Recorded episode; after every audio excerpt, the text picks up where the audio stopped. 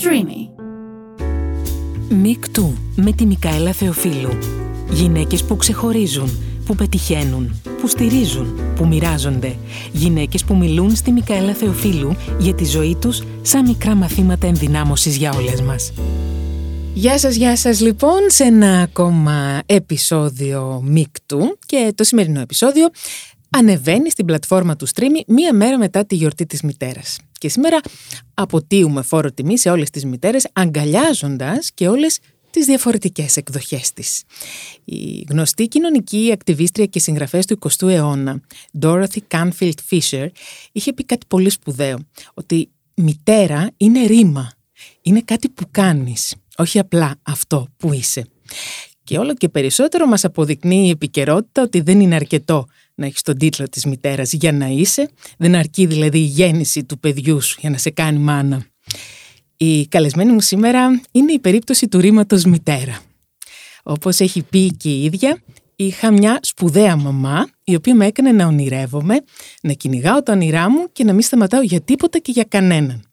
Ξεκίνησε ως συνάδελφος, δημοσιογράφος.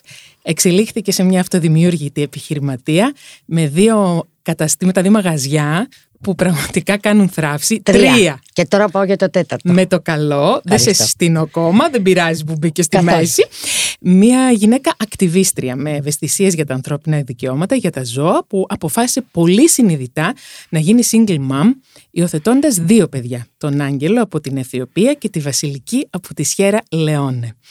Αυτή λοιπόν είναι η αφορμή, αλλά είναι και η αιτία για τη σημερινή μας κουβέντα με την υπέροχη Φωτεινή Παντζιά. Ευχαριστώ πάρα πολύ που αποδέχτηκες την πρόσκλησή μου. Και εγώ για την πρόσκληση, με τιμάει. Κοκκίνησα με όλα αυτά που είπες. Εμένα δεν μου φαίνονται στο μυαλό μου έτσι, γιατί όλα ήρθανε απόλυτα, ναι. Όπως έπρεπε. Αυτό που πρέπει να εξηγήσω στους ανθρώπους για σένα, γιατί ξέρεις, πάντα όταν έχω μια καλεσμένη, πάντα κάνω και εγώ τη δική μου έρευνα. Εσύ είναι λίγο παραπάνω, γιατί είσαι και γειτόνισσα, οπότε κάτι περισσότερο ξέρω. Είσαι doer. Δηλαδή, είσαι ο άνθρωπος που κάνει, δεν είναι ο άνθρωπος που λέει. Αλήθεια είναι. Και αυτό το κατάλαβα από όλες σου, τις συνεντεύξεις, από ότι έτσι σε σκιαγραφεί σαν προσωπικότητα. Θέλω λοιπόν, πριν ξεκινήσουμε να πούμε όλη αυτή την όμορφη ιστορία που σε έκανε μαμά, να μιλήσουμε λίγο για τη δική σου μαμά. Μια που είναι η μέρα της μαμάς, εχθές δηλαδή. Αλλά... Μικαέλα, εγώ είχα μια σπουδαία μαμά. Δεν είχα εύκολα παιδικά χρόνια. Ο μπαμπάς μου δεν ήταν εύκολος άνθρωπος. Δεν θεωρώ δυσκολία το ότι δεν είχαμε λεφτά. Αυτό. Ποτέ δεν ήταν πρόβλημα στην οικογένειά μας. Αλλά δεν είχαμε ακριβώς τα ευτυχισμένα παιδικά χρόνια που θα έπρεπε να έχουν τα παιδιά, γιατί όλα τα παιδιά αυτά τα χρόνια πρέπει να έχουν. Είχα όμως μια σπουδαία μαμά. Την κουβαλάω μέσα μου. Ένα μεγάλο κομμάτι από αυτό που είμαι είναι αυτό που μου άφησε. Την έχασα πολύ νέα και η μαμά μου, μικρή κι εγώ. Ήταν μόλις 43 χρονών και εγώ ήμουν 19. Αλλά αν υπάρχει ταλέντος στο να είσαι μαμά, αυτή το είχε, ήταν σίγουρο. Και πολλά άλλα πράγματα. Και στο τροφοδότησε, στο κληροδότησε. Ναι, καταρχήν με βοήθησε να φτάσω ισορροπημένη και έτοιμη να διεκδικήσω τη ζωή μου παρόλες τις δυσκολίες. Θέλω να πω ότι δεν ξέρω ποιο θα ήταν το μέλλον μου αν δεν είχα την ίδια μαμά. Δεν είμαι πολύ σίγουρη ότι θα ήταν το ίδιο. Γιατί το λες αυτό? Γιατί έτσι είναι. Γιατί τα παιδιά όταν περνάνε δύσκολα κάνουν και δύσκολα πράγματα.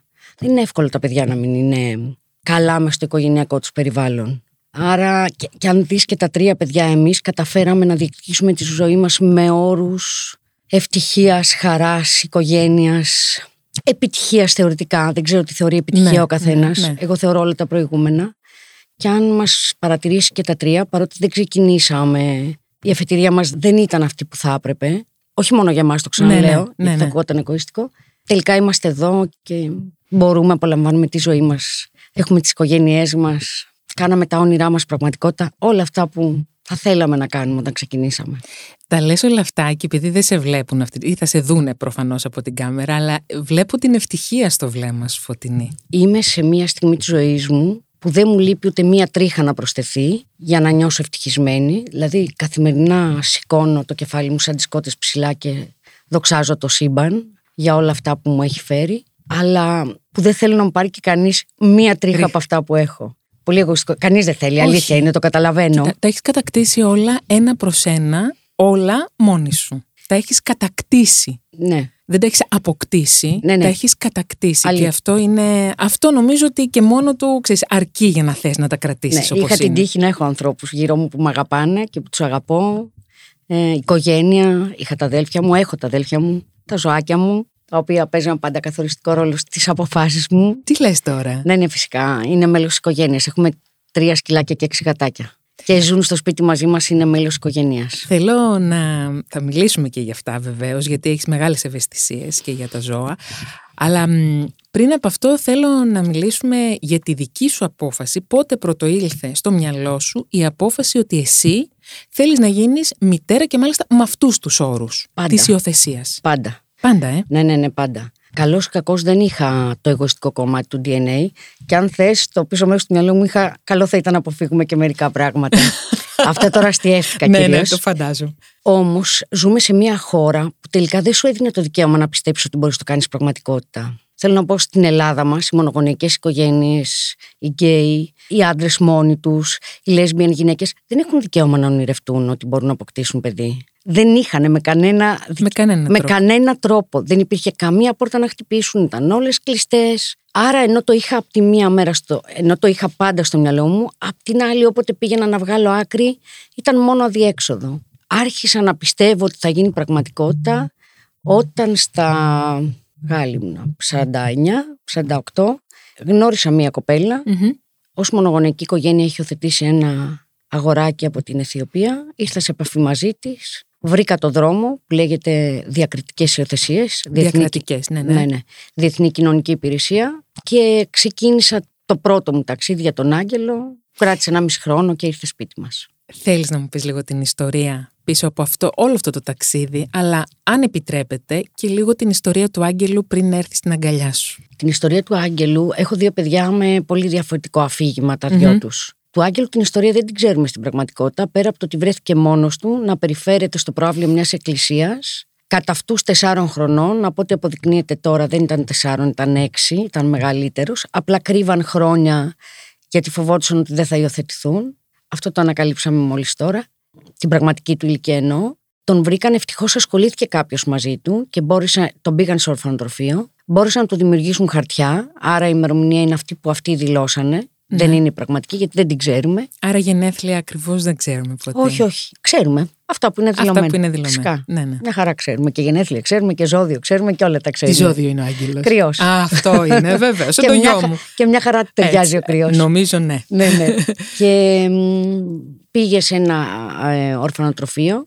Δεν μιλούσε την ίδια διάλεκτο. Τώρα περισσότερο αναφέρομαι στις δικές του δυσκολίες. Την ίδια διάλεκτο αιθιοπικής γλώσσας. Έχει 72 διαλέκτους η Αιθιοπία και ο Άγγελος μιλούσε μια άλλη διάλεκτο. Το μέρος από όπου κατάγεται είχε εμφύλιο πόλεμο. Κατά πάσα πιθανότητα κάτι συνέβη στους γονείς του, γιατί δύσκολα ένα παιδάκι 5 χρονών βρίσκεται μόνο το κατελημμένο. Συνήθως τα εγκαταλείπαν νωρίτερα για οικονομικούς λόγους. Εάν δεν τον πήγαινε κάποιος στο ορφανοτροφείο, θα κατέληγε να είναι τα παιδιά που ζουν στο δρόμο, που έχει 1 εκατομμύριο παιδιά η Αιθιοπία είχε, που ζούσαν στο δρόμο, περνούσες και τα έβλεπες, όλων των ηλικιών. Μου ήρθε μια μέρα ένα mail και μάλιστα ήταν στα γενέθλια του By the Glass που έκλεινε 4 χρόνια. Μου είπαν, εγώ δεν είχα δηλώσει ούτε ηλικία ούτε φίλο, δεν με αφορούσε. Και επειδή ήμουνα και μεγάλης ηλικίας, σκέφτηκα ότι αν δεν πάρω εγώ κάποιο μεγαλύτερο παιδί, ποιος θα πάρει? Θα σε διακόψω, γιατί κάπου διάβαζα ότι είχες δηλώσει ότι μέχρι να φτιάξεις την αίτηση και το γράμμα προς το παιδί αυτό, σε πήρε 3 μήνες. Ναι. Γιατί ενώ είναι τυπικό, εγώ ήξερα ότι θα είναι το γράμμα που θα διαβάσει ο Άγγελος όταν θα του δείξω όλο το φάκελο που εξηγούσα γιατί βρίσκομαι εκεί να υιοθετήσω παιδί. Και τελικά έχω δίκιο, γιατί τα παιδιά κάνουν πολλές τέτοιες ερωτήσεις. Ναι. Ακόμη και γιατί επιλέγεις την Αιθιοπία. Τα παιδιά μεγαλώνουν και ρωτάνε τα πάντα. Δεν θα ξεφύγεις. Ναι. Απάντησα αμέσως ναι, ότι συμφωνώ. Έγινε το matching. Τη φωτογραφία του την πήρα την επόμενη μέρα, 23 Νοεμβρίου. Πώς ένιωσες? Τι ήταν το πρώτο? Κοίτα. Χαρά. Δεν συγκρίνεται. Αν με ρωτάς τώρα εκ των υστέρων, ξέρω ότι τα παιδιά τελικά γίνονται παιδιά σου γιατί ζεις μαζί τους. Γιατί τα αγκαλιάζεις, γιατί τα μυρίζεις, γιατί χαίρονται μαζί σου, γιατί λυπούνται μαζί σου, γιατί τσακώνεσαι, γιατί πας εκδρομές, γιατί αρρωσταίνουν, γιατί είναι η πρώτη σου σκέψη και η τελευταία, γιατί δεν υπάρχει στιγμή της ημέρας που να μην υπάρχουν μέσα στο μυαλό σου από το τι θα φάνε. Άρα αυτά που ένιωσα όταν είδα τα παιδιά μου, απλά στο δεύτερο ήμουν πιο προετοιμασμένη, δεν έχει καμία σχέση με αυτό που νιώθω τώρα. Εγώ αυτή τη στιγμή δεν μπορώ να διανοηθώ τη ζωή μου χωρίς αυτά τα παιδιά. Δεν θα έχω λόγο ύπαρξης και το λέω παρότι είμαι 55 χρονών, Έχω τις δουλειές μου, έχω τους φίλους μου. Θέλω να πω, δεν είναι ότι δεν έχω πράγματα να κάνω. Είσαι ένας χορτασμένος άνθρωπος και θα μπορούσες να μην τα έχεις αυτά τα παιδιά. Δεν μπορώ να σκεφτώ ούτε λεπτό τις ημέρες χωρίς τα παιδιά αυτά. Ένιωσα χαρά λοιπόν, παρότι η φωτογραφία ήταν μεγάλη, τον έδειχνε σχεδόν άσπρο. Και επειδή είχα και μια ανησυχία γιατί κουβαλάμε, όσο ανοιχτοί άνθρωποι και αν είμαστε, είχα και μια βαθιά ανησυχία ότι αν είναι πολύ μαύρο, τι θα γίνει στην Ελλάδα. Άκουμε τι όρους σκεφτόμουν ή βλαμμένοι τότε. Φυσικά. Ναι. Πρέπει να σου πω ότι ήταν το πιο μαύρο παιδί της Αιθιοπίας. Το πιο δηλαδή. Δεν υπήρχε πιο μαύρος σε όλο το ορφανοτροφείο. Και ο πιο κούκλος, πρέπει να το πούμε. Είναι καλονός, είναι όμορφος. Είναι μοντέλο. Είναι όμορφος. Το πιο σημαντικό όμως είναι ότι είναι ένα σπουδαίο πλάσμα, το οποίο διεκδικεί τη ζωή του καθημερινά. Προσπαθώ να είμαι πάντα δίπλα του και να ξέρει ότι δεν υπάρχει τίποτε που δεν μπορούμε να αντιμετωπίσουμε. Να γίνει δυνατός, να γίνει καλός άνθρωπος, δίκαιος. Νομίζω ότι τα καταφέρνουμε. Να μην έχει ποτέ θέμα με το χρώμα του, γιατί πάλι θα πω ότι η Ελλάδα μας δεν τα έχει λυμμένα ούτε αυτά τα πράγματα. Όχι. Δεν θα δεις μαύρο σε μια τράπεζα ώστε να εξοικειωθείς. Δεν θα δεις μαύρο εύκολα σε ένα εστιατόριο. Δεν θα δεις μαύρο εύκολα σε ένα πολυκατάστημα. Τους βλέπουμε συνήθως κάτι να πουλάνε. Και έχω πει και μια ιστορία γι' αυτό που είναι αληθινή, έτσι όπως γνώρισα. Θα μου την πεις αυτή την ιστορία, την κρατάω, αλλά θέλω να μου πεις το ταξίδι σου πρώτα. Σε μια εβδομάδα ταξίδευα για να πάω στην Αιθιοπία. Είχε έρθει μαζί μια φίλη. Ευτυχώς, ποτέ δεν έκανα ταξίδι μόνη μου τελικά, γιατί αυτά τα ταξίδια θέλουν συντροφιά, θέλουν αγάπη, θέλουν να νιώσεις δυνατή. Να μοιραστείς συναισθήματα. Τα πάντα. Φτάσαμε λοιπόν, φτάναμε ξημέρωμα. Θα ερχόταν να μας πάρουν κατά τις 10 η ώρα ένας οδηγός για να μας πάει στο ορφανοτροφείο. Μας πήγε σε μια πόρτα, μια τρομακτική πόρτα. Άνοιξε και ήταν πάρα πολλά παιδάκια. Ήμουνα πάρα πολύ σίγουρη ότι θα αναγνώρισω τον Άγγελο. Φυσικά και δεν τον αναγνώρισα. Καταρχήν φαινόταν κάτασπρο στη φωτογραφία μου. Ο Άγγελος ήταν κάτι μαύρος. Μου τον έδειξε ο οδηγός. Είχε προλάβει να πάρει. Είχαμε πάει πολλές σοκολάτες, μπισκότα και είχε γεμίσει τα χέρια του με μπισκότα, σοκολάτες. Έτρωγε και ήταν από κάτω και με κοίταζε. Τον πήρα αγκαλιά. Αφέθηκε στην αγκαλιά μου. Είναι εντυπωσιακό. Περάσαμε μια εβδομάδα μαζί, όπου τον έπαιρνα το πρωί και τον επέστρεφα το απόγευμα και πηγαίναμε έξω και κάναμε ό,τι θα έκανε κάθε παιδί της ηλικίας του, ό,τι θα έπρεπε να κάνει, τι έπρεπε να κάνει, να είναι παίζει. Έξω, να παίζει. Έπαιρνα μαζί του κάθε φορά για να μην νιώθουν άσχημα, παίρναμε κάθε φορά 2 διαφορετικά φιλαράκια του και μία νάνη και φεύγαμε. Το πρώτο βράδυ που στον δρόμο ήταν πολύ κουρασμένος και καθόμασταν πίσω και κοιμήθηκε στην αγκαλιά μου. Και όταν φτάσαμε στο ορφανοτροφείο, έπρεπε να τον παραδώσω στην νάνη την εκεί. Και έβαλε τα κλάματα, αλλά όχι γοερά, απλά του φεύγαν δάκρυα. Και φώναξα τον οδηγό, του εξήγησα ότι θα πρέπει να κάνουμε υπομονή, ότι για την επόμενη μία εβδομάδα θα έρχομαι το πρωί, θα τον παίρνω, θα πηγαίνουμε βόλτα και μετά το απόγευμα θα πρέπει να παραμείνει στο ορφανοτροφείο. Ότι αυτό θα χρειαστεί να το κάνουμε κάποιες φορές και ότι μετά θα πάμε να ζήσουμε στο σπίτι μας. Και είχα πάρει πολλές φωτογραφίες και άρχισα να του δείχνω το σπίτι μας, το δωμάτιό του, τα ζωάκια μας, που τα φοβόταν και λίγο, γιατί δεν ήταν καθόλου εξοικειωμένος, το θείο του, τα ξαδέλφια του, και του είπα ότι αυτή είναι η οικογένειά μας και σου υπόσχομαι ότι αν κάνουμε λίγο υπομονή θα ζήσουμε όλοι μαζί εκεί. Και λες πόσο άδικο είναι αυτό για ένα παιδί να πρέπει να παίρνει τέτοιες ευθύνες και τέτοιες αποφάσεις. Δεν ξανάκλαψε ποτέ. Ήταν βαθιά στενοχωρημένος στον τράφινα, αλλά δεν ξανάκλαψε ποτέ. Αυτό μου επέτρεψε και εμένα να μπορώ να τον αφήνω, πράγμα το οποίο ήταν πολύ δύσκολο, και να τον αφήνω στο. Γιατί ήξερα πια ότι είναι ο γιος μου, ότι θα έρθει στο σπίτι, ό,τι και να γίνει. Φωτεινή, σε εμπιστεύτηκε. Ναι. Αυτή είναι η λέξη. Είχε και επιλογή. Αναρωτιέμαι εγώ τώρα για ένα παιδί. Δηλαδή, αυτές είναι λέξεις για ένα παιδί που δεν θα έπρεπε να. Με εμπιστεύτηκε. Ναι, με εμπιστεύτηκε. Σε εμπιστεύτηκε. Ξέρετε, τα παιδιά, και ειδικά τα δυστυχισμένα παιδιά, ναι, μεν έχουν την ανάγκη να εμπιστευτούν, αλλά από την άλλη έχουν και το αισθητήριο. Του έδειξε στοιχεία ότι πάμε να ζήσουμε μαζί. Δεν του είπες ναι, θα έρθω, παράταμε, έρχομαι, ναι. Στο δρόμο είμαι. Εντάξει, ναι. Κοίτα, καταρχήν να ξεκαθαρίσουμε κάτι. Τα παιδιά τη δυστυχία δεν την αντιλαμβάνονται με τον ίδιο τρόπο. Δηλαδή ο Άγγελος ήταν χαρούμενος που είχε φίλους εκεί, ναι, και έπαιζε. Ναι. Και επειδή δεν έχει ζήσει και κάτι άλλο. Αυτό ήταν το μέτρο της ευτυχίας του. Αυτό ήταν το μέτρο της ευτυχίας του. Δηλαδή είχε φαγητό, είχε κάποιους ανθρώπους να τον προσέχουν, είχε φίλους συνέχεια που έπαιζε. Έρχονταν και μια καλή κυρία. Γιατί κάθε μήνα πήγαινα για μία εβδομάδα. Έρχονταν και μία καλή κυρία κάθε εβδομάδα. Ωραία ήταν εκεί, βγαίναμε έξω, τρώγαμε, πέραμε και τους φίλους μας. Τα παιδιά ευτυχώς έχουν τη δυνατότητα να ευτυχούν με πιο εύκολα πράγματα από ότι εμείς. Ευτυχώς. Άρα Όταν έβλεπες τον Άγγελο, δεν έβλεπες ένα δυστυχισμένο παιδί. Ήταν χαρούμενο πλάσμα. Γέλαγε, αγκάλιαζε. Και έρχεται στο σπίτι. Και έρχεται στο σπίτι, ναι. Βέβαια, περάσαμε δύσκολα γιατί κάπου εκεί, λίγο πριν τελειώσει η διαδικασία, οι Αιθίωπες αποφασίσαν ότι δεν θέλουν να υιοθετούνται άλλο τα παιδιά τους και κόψαν τις υιοθεσίες. Υπήρξε μια πολύ μεγάλη αναστάτωση για 4 μήνες. Κλείσαν τα ορφανοτροφεία, γιατί τα ορφανοτροφεία μπορούσαν να συντηρηθούν από τα λεφτά που δίναμε οι γονείς στα ορφανοτροφεία. Δεν υπάρχουν λεφτά σε αυτά τα κράτη και δεν ξέραμε πού πήγαν τα παιδιά μας. Εγώ δηλαδή δεν ήξερα που είναι ο Άγγελος. Πιστεύαμε βαθιά μέσα μας ότι δεν υπάρχει περίπτωση εφόσον έχουν γίνει διαδικασίες και γίνει το matching να μην έρθουν, αλλά δεν είχε γίνει το δικαστήριο. Γιατί ξαναλέω ότι το αφήγημα της Αιθιοπίας είναι πολύ διαφορετικό από τη Σιέρα Λεόνε.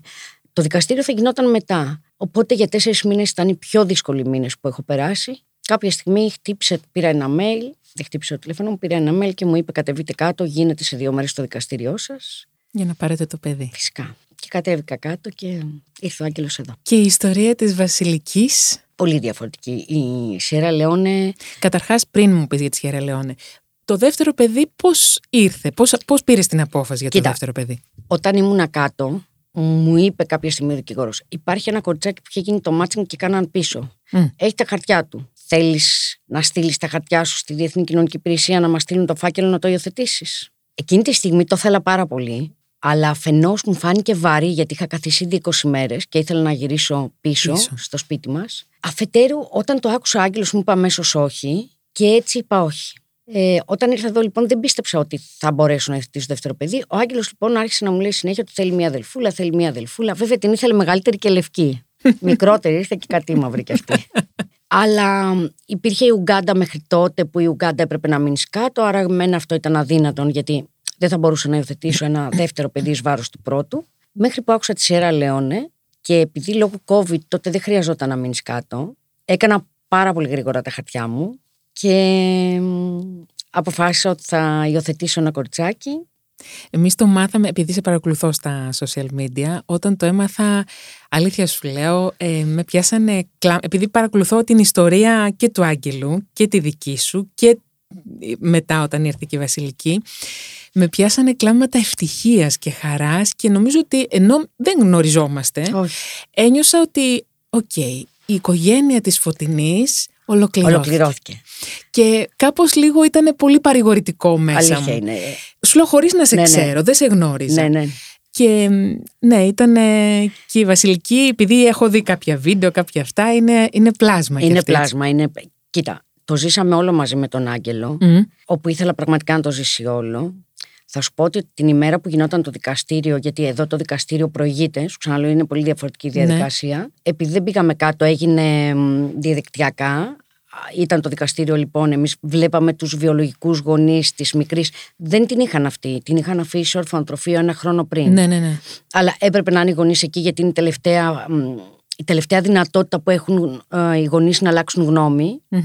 Δεν έχει συμβεί ποτέ, αλλά αυτή είναι. Οπότε είμαστε με τον Άγγελο, το ζει όλο αυτό. Πρέπει να απαντήσουμε κι εμείς ότι συμφωνούμε. Γίνεται, λέει εκεί διάφορα η πρόεδρος ήταν εμάς, και με ρωτάει ο Άγγελος όταν κλείνουμε: μαμά, γιατί χαρίζουν τα παιδιά τους? Θέλω να πω, και του εξήγησα ότι δεν χαρίζουν τα παιδιά τους, ότι είναι πολύ φτωχοί άνθρωποι, βαθιά φτωχοί. Δυστυχώς από πολύ νωρίς αρχίζουν και κάνουν παιδιά. Η βιολογική γιαγιά, ας πούμε, της δικής μου κόρης είναι 39 χρονών. Εκεί αρχίζουν και κάνουν παιδιά από τα 15. Οπότε φτάνουν στα 28 και έχουν 8 παιδιά. Είναι πολύ φτωχοί άνθρωποι.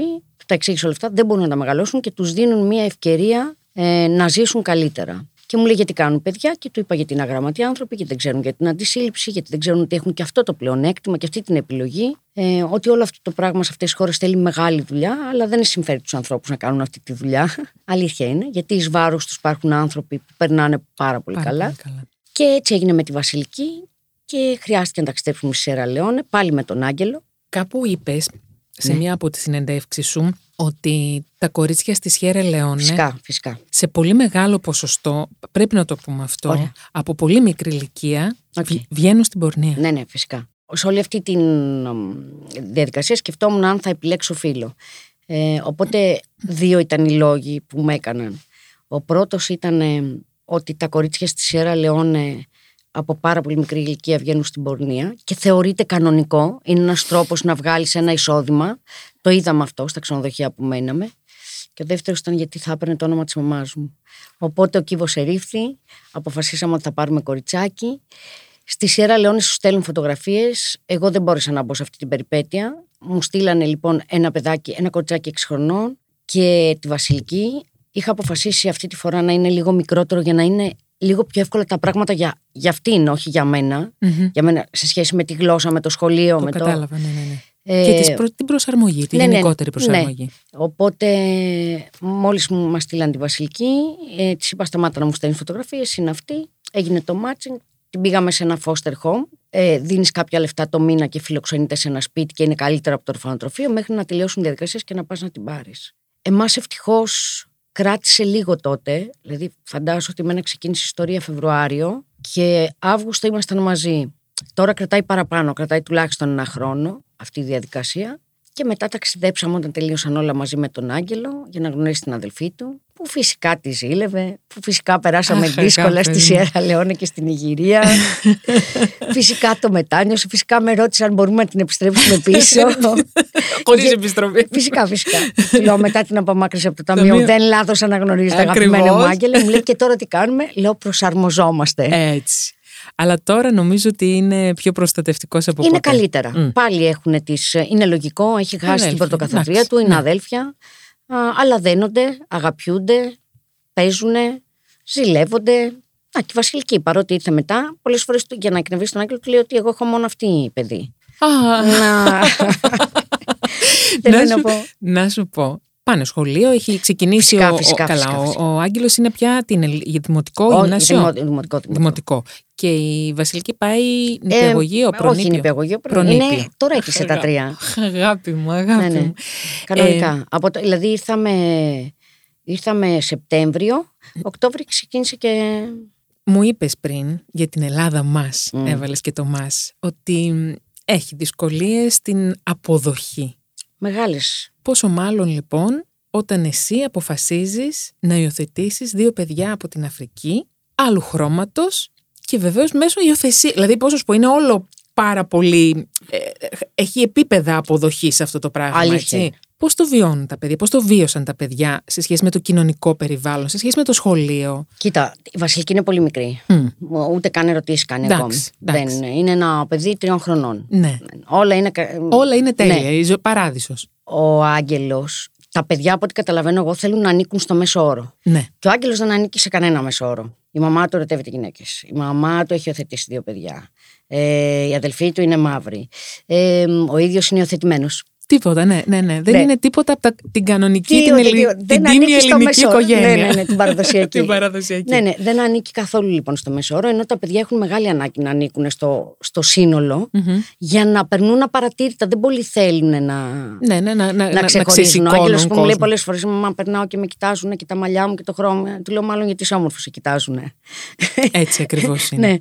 Του λέω: νομίζω ότι αυτός είναι ο λόγος που σε κοιτάζουν, αγάπη μου, γιατί κατά τα άλλα το μαύρο. Παρ' όλα αυτά, στο περιβάλλον που είναι τα δικά μου τα παιδιά, για να μην κρινιάζω, δεν έχουν τέτοια προβλήματα. Είναι λίγο λιμένα. Ξέρω όμως ότι οποιαδήποτε άλλη συνθήκη πέρα από το περιβάλλον, το οποίο κινούμαστε, υπάρχουμε. Γιατί ο Άγγελος ζει με διαφορετικά παιδιά. Ζει με 2 μαμάδες, ζει με 2 μπαμπάδες, ζει με μαύρα, ζει με κίτρινα, ζει με μπαμπά και μαμά πολλούς. Θέλω να πω, όλα τα θεωρεί πιο αδύνατα, πιο ψηλά. Έχουμε ένα φίλο με μαθησιακές δυσκολίες. Δηλαδή, όλα παίζουν. Θέλουμε η ζωή μας να τα έχει όλα και τα έχει όλα με έναν τρόπο. Οπότε ο Άγγελος θεωρεί ότι κανονικό, δεν αντέχω αυτή τη λέξη, είναι αυτό. Ότι οι άνθρωποι είμαστε τελικά ίσοι και ίδιοι. Είμαστε διαφορετικοί γιατί αυτό το κάνει ενδιαφέρον το πράγμα. Εντάξει. Ελπίζω ότι θα τον έχω κάνει αρκετά δυνατό, ώστε όταν θα χρειαστεί μόνος του να αντιμετωπίσει και να διαχειριστεί πιθανόν δύσκολα πράγματα, να μπορέσει να το κάνει χωρίς να τον πονέσουν και να τον πληγώσουν. Νομίζω όταν έχει ζήσει αυτή την κατάσταση που έχει ζήσει στη χώρα του, δεν μπορεί παρά όλα τα υπόλοιπα. Δεν θυμάται. Όχι. Τα έχει ξεχάσει. Ναι. Μπορεί να υπάρχει συναισθηματικά μια ανάμνηση, αλλά εικόνες δεν έχει. Μόνο από την αφήγησή μου θυμάται. Okay. Συζητάμε πολύ για την Αιθιοπία. Τώρα ετοιμαζόμαστε να ταξιδέψουμε κιόλας στην Αιθιοπία. Τι ωραία. Θέλει πολύ και εγώ θέλω. Ο Άγγελος θα είναι πάντα κατά το ίμιση από την Αιθιοπία. Ούτε θέλω να το αλλάξω αυτό, ούτε να το ξεχάσει. Γι' αυτό έχουμε κρατήσει και τα 2 όνομα και στα 2 παιδιά. Έχουν το δικό σου επίθετο και το επίθετο της. Όχι επίθετο, όνομα. Όνομα. Α, όνομα. Ναι, όχι επίθετο. Α, το όνομα έχει το Αμπάτου. Άγγελος Αμπάτου είναι ο Άγγελος. Μόνος το επέλεξε το Άγγελος. Τι λες τώρα? Ναι, ναι, φυσικά. Όχι, εννοώ να τον φωνάζουμε Άγγελο, ναι, όχι το όνομά του. Ναι, ναι, ναι. Όταν ήρθαμε, ήθελα Αμπάτου και μετά μόνος του κάποια στιγμή. Γι' αυτό σου λέω ότι τα παιδιά θέλουν να ανήκουν. Ακόμη και εκεί ήρθε μόνος και είπε: Μαμά, τώρα θέλω Άγγελος. Και το αλλάξαμε σε όλους. Και η Βασιλική είναι πιο εύκολο. Ναι, ναι. Γιατί είναι Βασιλική Μέρη, ναι, κάπως. Ναι. Οπότε το κρατήσαμε κι αυτό. Μια χαρά είναι. Τη φωνάζουμε Βασιλική, που είναι το όνομα της μαμάς μου. Μου πες πριν για κάποια περιστατικά που έζησε ο Άγγελος. Εδώ εννοείς? Εδώ. Κοίτα, το πιο δυσάρεστο, το οποίο το θυμήθηκε τις προάλλες. Εμείς μένουμε στην Ακρόπολη, γειτόνισσα. Το γνωρίζω, βέβαια. Και το ένα μου μαγαζί, το By the Glass, είναι στο Σύνταγμα. Ναι, ναι. Εγώ εκείνες τις μέρες είχα αγοράσει ένα ποδήλατο που έγραφε Mercedes πάνω, που έκανε 299 ευρώ. Το λέω για να καταλάβεις ότι δεν ήταν καν ακριβό ποδήλατο. Ναι. Έτσι. Για κάποιο λόγο οι άνθρωποι το βλέπαν Mercedes και νομίζαν ακόμη και φίλοι ότι έχω δώσει 4.000 για να πάρω αυτό το. Λοιπόν, okay. Είμαστε λοιπόν μια μέρα στο μαγαζί. Εγώ έχω έναν άνθρωπο που τον έχω 8 χρόνια, το δεξί μου χέρι, που είναι από τον Μπαγκλατές στον Ρασαντούλ. Οπότε φωνάζω τον Ρασαντούλ και του λέω: Ρασαντούλ, πρέπει να πάω στον Άγγελο σπίτι. Κάτι είχε την επόμενη μέρα, κάμπε, πρέπει να ξυπνήσει αυτό. Του λέω: Και αφού πας, πάρε και το ποδήλατο μαζί, γιατί το βράδυ δεν θα το φέρω εγώ, κάποιος θα με φέρει. Είχα πάει με το ποδήλατο ή κάτι τέτοιο. Όντως ξεκινάνε, το μαγαζί από το σπίτι περπατώντας είναι 12 λεπτά. Ναι, ναι, ναι. Και διασχίζεις την Διονυσίου Αεροπαγή του για να φτάσεις. Ναι. Οπότε πάνε οι δυο, τους μιλάνε, δύο μαύροι. Στην αεροπαγή. Λίγο παραπάνω, λίγο παραπάνω. Στην αεροπαγή του, με ένα ποδήλατο που όλοι νομίζουν ότι είναι πολύ ακριβό. Παρένθεση όμως, η αεροπαγή του, ένας βαθιά τουριστικός δρόμος. Φυσικά. Έτσι, που μπορεί να έχει όλες τις φυλές του Ισραήλ. Φυσικά. Όχι μόνο του Ισραήλ. Ναι, έχει εκφράσει. Ναι. Λοιπόν, οπότε προχωράνε. Και ξαφνικά είναι ένας τύπος με ένα παπάκι, στη Διονυσία Αεροπαγή του παπαγορεύεται, ο οποίος φωνάζει και τρέχει να τους σταματήσει. Και μπαίνει μπροστά τους, όπως περπατάνε, και αρχίζει και φωνάζει ότι ξέρει τι έχει γίνει με το ποδήλατο και ότι το έχουν κλέψει. Και... Ο Άγγελος έχει φύγει και έχει κρυφτεί πίσω από τον Ρασαντούλ. Ο Ρασαντούλ, ο οποίος ποτέ δεν αισθάνεται άνετα με όλο αυτό, γιατί δεν είναι Έλληνας, άρα πάντα έχει την ανησυχία. Αρχίζει και του λέει λίγο φοβισμένα ότι σε εγωδοτριάζουν το ποδήλατο και μου το έχει δώσει να το πάω σπίτι. Και αυτός ουρλιάζει ότι το έχουν κλέψει και ξέρει πόσο κάνει και κάνει 5.000 και δεν θα έπρεπε δύο μαύροι να κυκλοφορούν με αυτό το ποδήλατο γιατί προκαλούν. Πλάκα μου κάνεις τώρα. Λέω αλήθεια. Πρέπει να σου πω δύο πράγματα που μου κάνανε εντύπωση. Το ένα είναι ότι δεν σταμάτησε ένας άνθρωπος να πει αλήθεια, ρε φίλε, τώρα. Δηλαδή, αλήθεια τώρα. Τσακίσου τώρα από μπροστά μου. Ένας δεν σταμάτησε. Βαρέθηκε και έφυγε αυτός να φωνάζει. Γιατί αλλιώς δεν θα έφευγε. Και πρέπει να σου πω ότι ο Άγγελος δεν ξανακάνε ποτέ με αυτό το ποδήλατο. Ποτέ. Ακόμη και τώρα που το συζητήσαμε, κάτι λέγαμε μια μέρα να πάμε ποδηλατάδα και του λέω: Πάρε εκείνο. Μου λέει: Δεν το θέλω. Μου λέει: Το θυμάμαι. Του λέω: Ρε παιδί μου, και. Μάλιστα. Και μεταξύ μας νομίζω δεν ξανακάνε ποτέ κανείς με αυτό το ποδήλατο. Καταρχήν γιατί με ενόχλησε που όλοι νομίζουν ότι είναι ένα ποδήλατο 4.000 ευρώ και ότι. Ναι. Και αφού δεν θέλει ο γιος μου, δεν θέλει ούτε εγώ, δεν με αφορά καθόλου να κάνουμε ποδήλατο. Νομίζω ότι αυτό είναι το πιο δύσκολο πράγμα που έχει ζήσει ο Άγγελος. Ξέρω ότι δεν θα το ζούσα αν ήμουν εγώ μπροστά, γιατί όλοι αυτοί οι άνθρωποι το κάνουν όταν βρίσκουν το περιθώριο. Είναι βέβαιο ότι εκεί δεν τολμούσε, ή και αν τολμούσαν να το κάνει, προφανώς. Θα αντιδρούσεις με τον τρόπο που όλοι θα γνωρίζουμε ότι θα αντιδρούσεις. Ούτε τρίχα από το μαλλί. Ούτε τρίχα. Παρ' όλα αυτά, και εσύ. Και βεβαίως με τη βοήθεια του Άγγελου άνοιξες πολλούς δρόμους. Έτσι νομίζω. Τον έχω εκθέσει. Δεν είναι σωστή έκφραση, τον έχω εκθέσει. Έχω δείξει το πρόσωπό του, έχω πει την ιστορία του. Δεν ξέρω αν στην εφηβεία του θα μου το συγχωρήσει ή όχι αυτό. Γιατί ό,τι και να λέω ότι τον έχω ρωτήσει, είναι πολύ μικρός για να πάρει το βάρος αυτής της απόφασης. Το έκανα πολύ συνειδητά, εύχομαι να το καταλάβει. Ακόμη και τώρα όταν με ρωτάει γιατί μιλάω γι' αυτό, είναι γιατί. Του λέω ότι ακόμη και σε 10 ανθρώπους να φτάσει στα αυτιά, ότι έχουν αυτή την επιλογή, είναι αρκετό για να ξέρουμε ότι θα συναντηθούν οι οικογένειες και θα συναντήσουν τα παιδιά τους. Αυτός είναι ο λόγος που το κάνω. Το καταλαβαίνει προς το παρόν, δεν ξέρω τι θα γίνει στην εφηβεία, θα μου στείλει δικηγόρο. Είναι μια ακτιβιστική κίνηση όμως αυτή που έκανες με έναν τρόπο.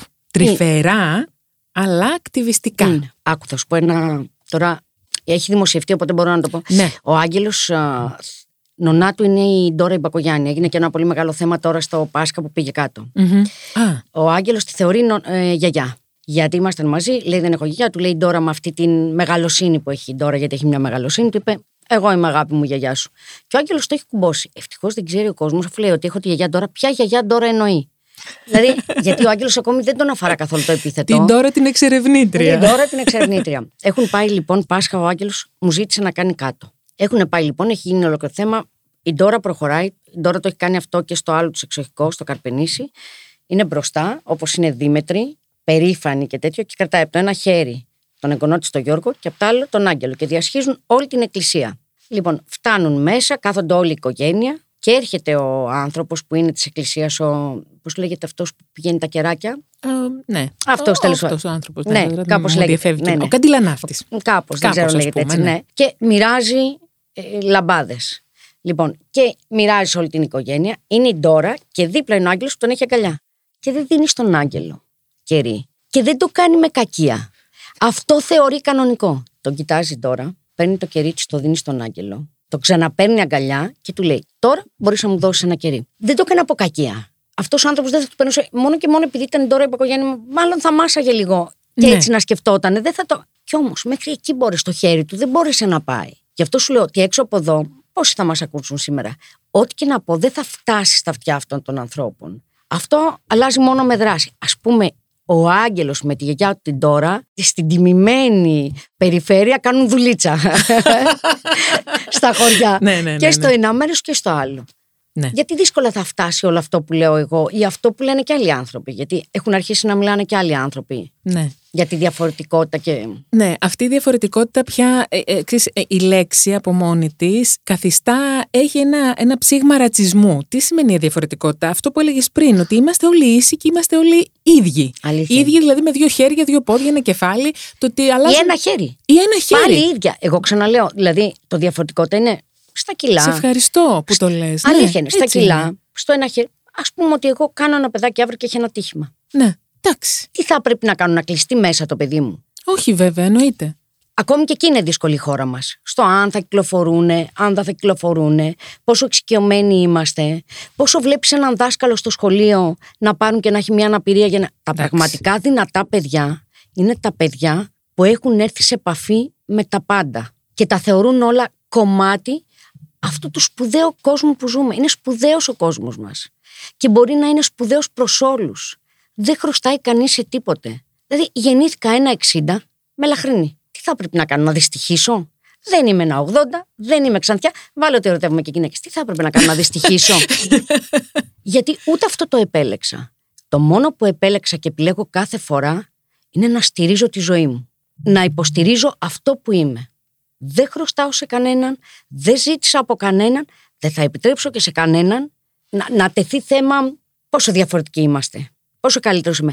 Κι όμως αυτό το κράτος που εγώ έχω 100 υπαλλήλους, που πληρώνω φόρους, που, μου λέει, ξυπνάω το πρωί και μου λέει: ξέρεις κάτι, κυρία Παντζιά, δεν μπορείτε να παντρευτείτε. Δεν μπορείτε να κάνετε παιδί. Και λες αλήθεια. Γιατί ρε αγαπούλα? Συγγνώμη τώρα για το. Όχι, αλλά καλά έκανε. Γιατί ρε αγαπούλα τώρα? Γιατί δεν μπορώ να κάνω? Εσύ αποφασίζεις για μένα. Αποφασίζεις ότι έχω λιγότερα δικαιώματα. Ναι, έχω και λιγότερες υποχρεώσεις στο τέλος της ημέρας. Και αν παίζουν ποιες είναι αυτές οι λιγότερες υποχρεώσεις και να δω αν το δέχομαι. Αυτή είναι η Ελλάδα μας, η οποία είναι σπουδαία σε πολλά άλλα πράγματα. Και οι άνθρωποι, και αυτό θα σου το πω από την προσωπική μου εμπειρία, ναι, όταν δεν έχεις εσύ πρόβλημα, δύσκολα έχουν και αυτοί. Εγώ είδα το γιο μου όταν τον πήγα στο χωριό. Εγώ είδα τους συγγενείς μου που είναι αγράμματοι. Εγώ είδα τους συγγενείς μου που είναι στο χωριό. Εγώ είδα μία γιαγιά μου, 83 χρονών, την αδερφή του μπαμπά μου, 84. Έχω την πιο συγκινητική φωτογραφία, να τον κάνει κούνια στο χωριό και να είναι βαθιά περήφανη για αυτή. Για αυτό το παιδί.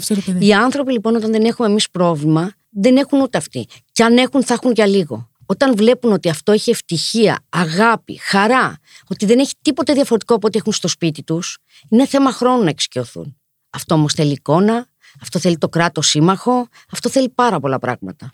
Θεωρείς ότι είμαστε σε ένα καλό momentum? Ναι, εντάξει. Όλα τα κάνουμε λίγο αργά. Ναι, είμαστε. Ξέρω εγώ, έγινε το σύμβολο συμβίωσης. Το σύμφωνο συμβίωσης. Προφανώς σημαντικό είναι. Ναι, είμαστε. Εσύ έχεις μπει στη διαδικασία συμφώνου συμβίωσης? Όχι. Εσύ θες γάμο, κανονικά. Εγώ δεν θέλω τίποτα. Δεν θες τίποτα. Όχι. Απλά θες να υπάρχει δυνατότητα. Σωστά. Και το ότι δεν θέλω εγώ δεν σημαίνει κάτι. Ναι. Δηλαδή, Εσύ μπορεί να θες να παντρευτείς και να παντρευτείς τελικά. Εγώ, ακόμη και αναρωτευμάτως, μπορεί να μην θέλω να παντρευτώ. Το δικαίωμα θέλω να υπάρχει. Σωστά. Και μετά ας το απορρίψω. Να μην είναι απορριμμένο από την αρχή. Μα αυτό. Εδώ δεν είναι απορριμμένο. Εδώ δεν μου το έχουν δώσει ποτέ. Μου λένε ότι δεν το δικαιούμαι. Γιατί ακούω και το φοβερό. Μα γιατί οι γκέι να θέλουν να παντρευτούν που είναι τόσο προχωρημένοι. Δεν θέλουν να παντρευτούν. Θέλουν το δικαίωμα. Όπως το έχετε εσείς. Τι λες να σκοθούμε αύριο να καταργήσουμε και από τους straight να γίνετε προχωρημένοι. Το καταργήσουμε το δικαίωμα του γάμου. Προφανώς λοιπόν. Εγώ δεν θέλω τίποτα από τα δύο. Φωτεινή, πριν κλείσουμε, θέλω να κλείσεις τα μάτια και να μου πεις, να θυμηθείς δηλαδή, που είναι σίγουρο ότι θυμάσαι, έχεις μνήμη για τα παιδιά σου, τα πάντα, λεπτομέρεια. Θέλω να θυμηθείς μια-δυο ατάκες. Καλά, η μικρή δεν μιλάει ακόμα, αλλά. Μιλάει. Α, μιλάει. Φυσικά. Ωραία. Η μικρή μιλάει στο τρίτο ενικό. Βασιλική πεινάει. Βασιλική ήρθε. Βασιλική βόλτα. Τι λέω, παιδί μου, δεν μιλάνε έτσι. Λένε η Βασιλική. Μιλάει πάρα πολύ καλά. Μπράβο. Αυτό είναι πολύ σπουδαίο. Είναι αυτό που έλεγες για την προσαρμογή. Θέλω λοιπόν να γυρίσω και να μου πεις δύο όμορφες κουβέντες που τις κρατάς στην καρδιά σου από τα παιδιά σου. Τρελαίνομαι με τη Βασιλική που μου λέει συνέχεια «Μαμά μου, μαμά μου, μαμά μου» και δεν μου το λέει μόνο. Έρχεται πάνω μου, με φυλάει «Μαμά μου, μαμά μου». Και το πιο συγκλονιστικό με το γιο μου, περνάω πάρα πολύ ωραία. Κάνουμε ταξίδια. Κάθε τριήμερο φεύγεται. Μας το έχει, και πηγαίναμε και οι δυο μας. Τώρα μας το έχει λίγο στερήσει μικρή, αλλά βρήκα σιγά σιγά τη συνθήκη. Ωραία. Δημιουργήσαμε. Και τρώγαμε μία φορά την εβδομάδα δυο μας έξω. Έχουμε κάνει λοιπόν σπουδαίες κουβέντες καρδιάς, αλήθειας. Και υπάρχει μία κουβέντα που δεν θα την ξεχάσω, που έκλαιγε για μία ώρα. Που είπα ό,τι ένιωθα, που μου είπε ό,τι ένιωθε. Με το γιο μου έτσι βρισκόμαστε. Μπορώ να θυμηθώ λοιπόν, όχι ένα, πολλά πράγματα που έχουμε εξομολογηθεί ο ένας τον άλλον. Του χρωστάω πολλά πράγματα του Άγγελου. Και ξέρεις, τα πρώτα παιδιά κάνεις όλα σου τα λάθη. Τώρα κοιτάζω πίσω τι βλακίες έκανα με τον Άγγελο, τι λάθη έκανα με τον Άγγελο και του το είπα. Του το έδωσα, του λέω σε έχω δικήσει. Βαθιά. Και προφανώς και του είσαι ευγνώμων γιατί σε έκανε πρώτα μαμά. Σε έκανε εκείνος, σε έκανε μαμά. Προφανώς. Και όχι μόνο, πολύ καλύτερο άνθρωπο. Είναι σαφές αυτό. Ήμουνα μόνος στο κέντρο βάρος το δικό μου. Τι ήθελε η Φωτεινή, ήθελε να δουλέψει, δούλευε. Ήθελε να φύγει, ήθελε να γυρίσει σπίτι, γύριζε. Και ξαφνικά αυτό, γεια σας. Φωτεινή, έχω πολύ μεγάλη χαρά που σε έχω γνωρίσει. Είναι πολύ μεγάλη μου τιμή. Και εμένα που μιλήσαμε, ήταν πολύ ωραία κουβέντα. Και ελπίζω έστω και ένας άνθρωπος να άκουσε και να απίστεψε ότι μπορούν να γίνουν. Έχεις βοηθήσει πάρα πολλά ζευγάρια και πάρα πολύ κόσμο. Το ξέρω αυτό ότι έχεις βοηθήσει. Σε ευχαριστώ πάρα πολύ για αυτή την κουβέντα. Εγώ. Σε αγαπώ πολύ. Χρόνια πολλά σε όλες τις μαμάδες. Χρόνια πολλά σε όλες τις μαμάδες. Και στους μπαμπάδες. Εμείς τους αγαπάμε και τους μπαμπάδες πολύ. Βεβαίως, εννοείται. Και στις γιαγιάδες. Και γενικώς είναι μια μέρα γιορτής. Εγώ δεν πιστεύω πολύ σε αυτές τις μέρες. Αλλά εν τη αυτή περιπτώσει, ας την κάνουμε μια μέρα γιορτής για όλη την οικογένεια. Γιατί πολλοί μπαμπάδες λειτουργούν και σαν μαμάδες. Πολλές γιαγιάδες είναι μαμάδες. Μια μέρα γιορτής λοιπόν. Σε ευχαριστώ πολύ. Χρόνια σου πολλά. Ευχαριστώ πολύ.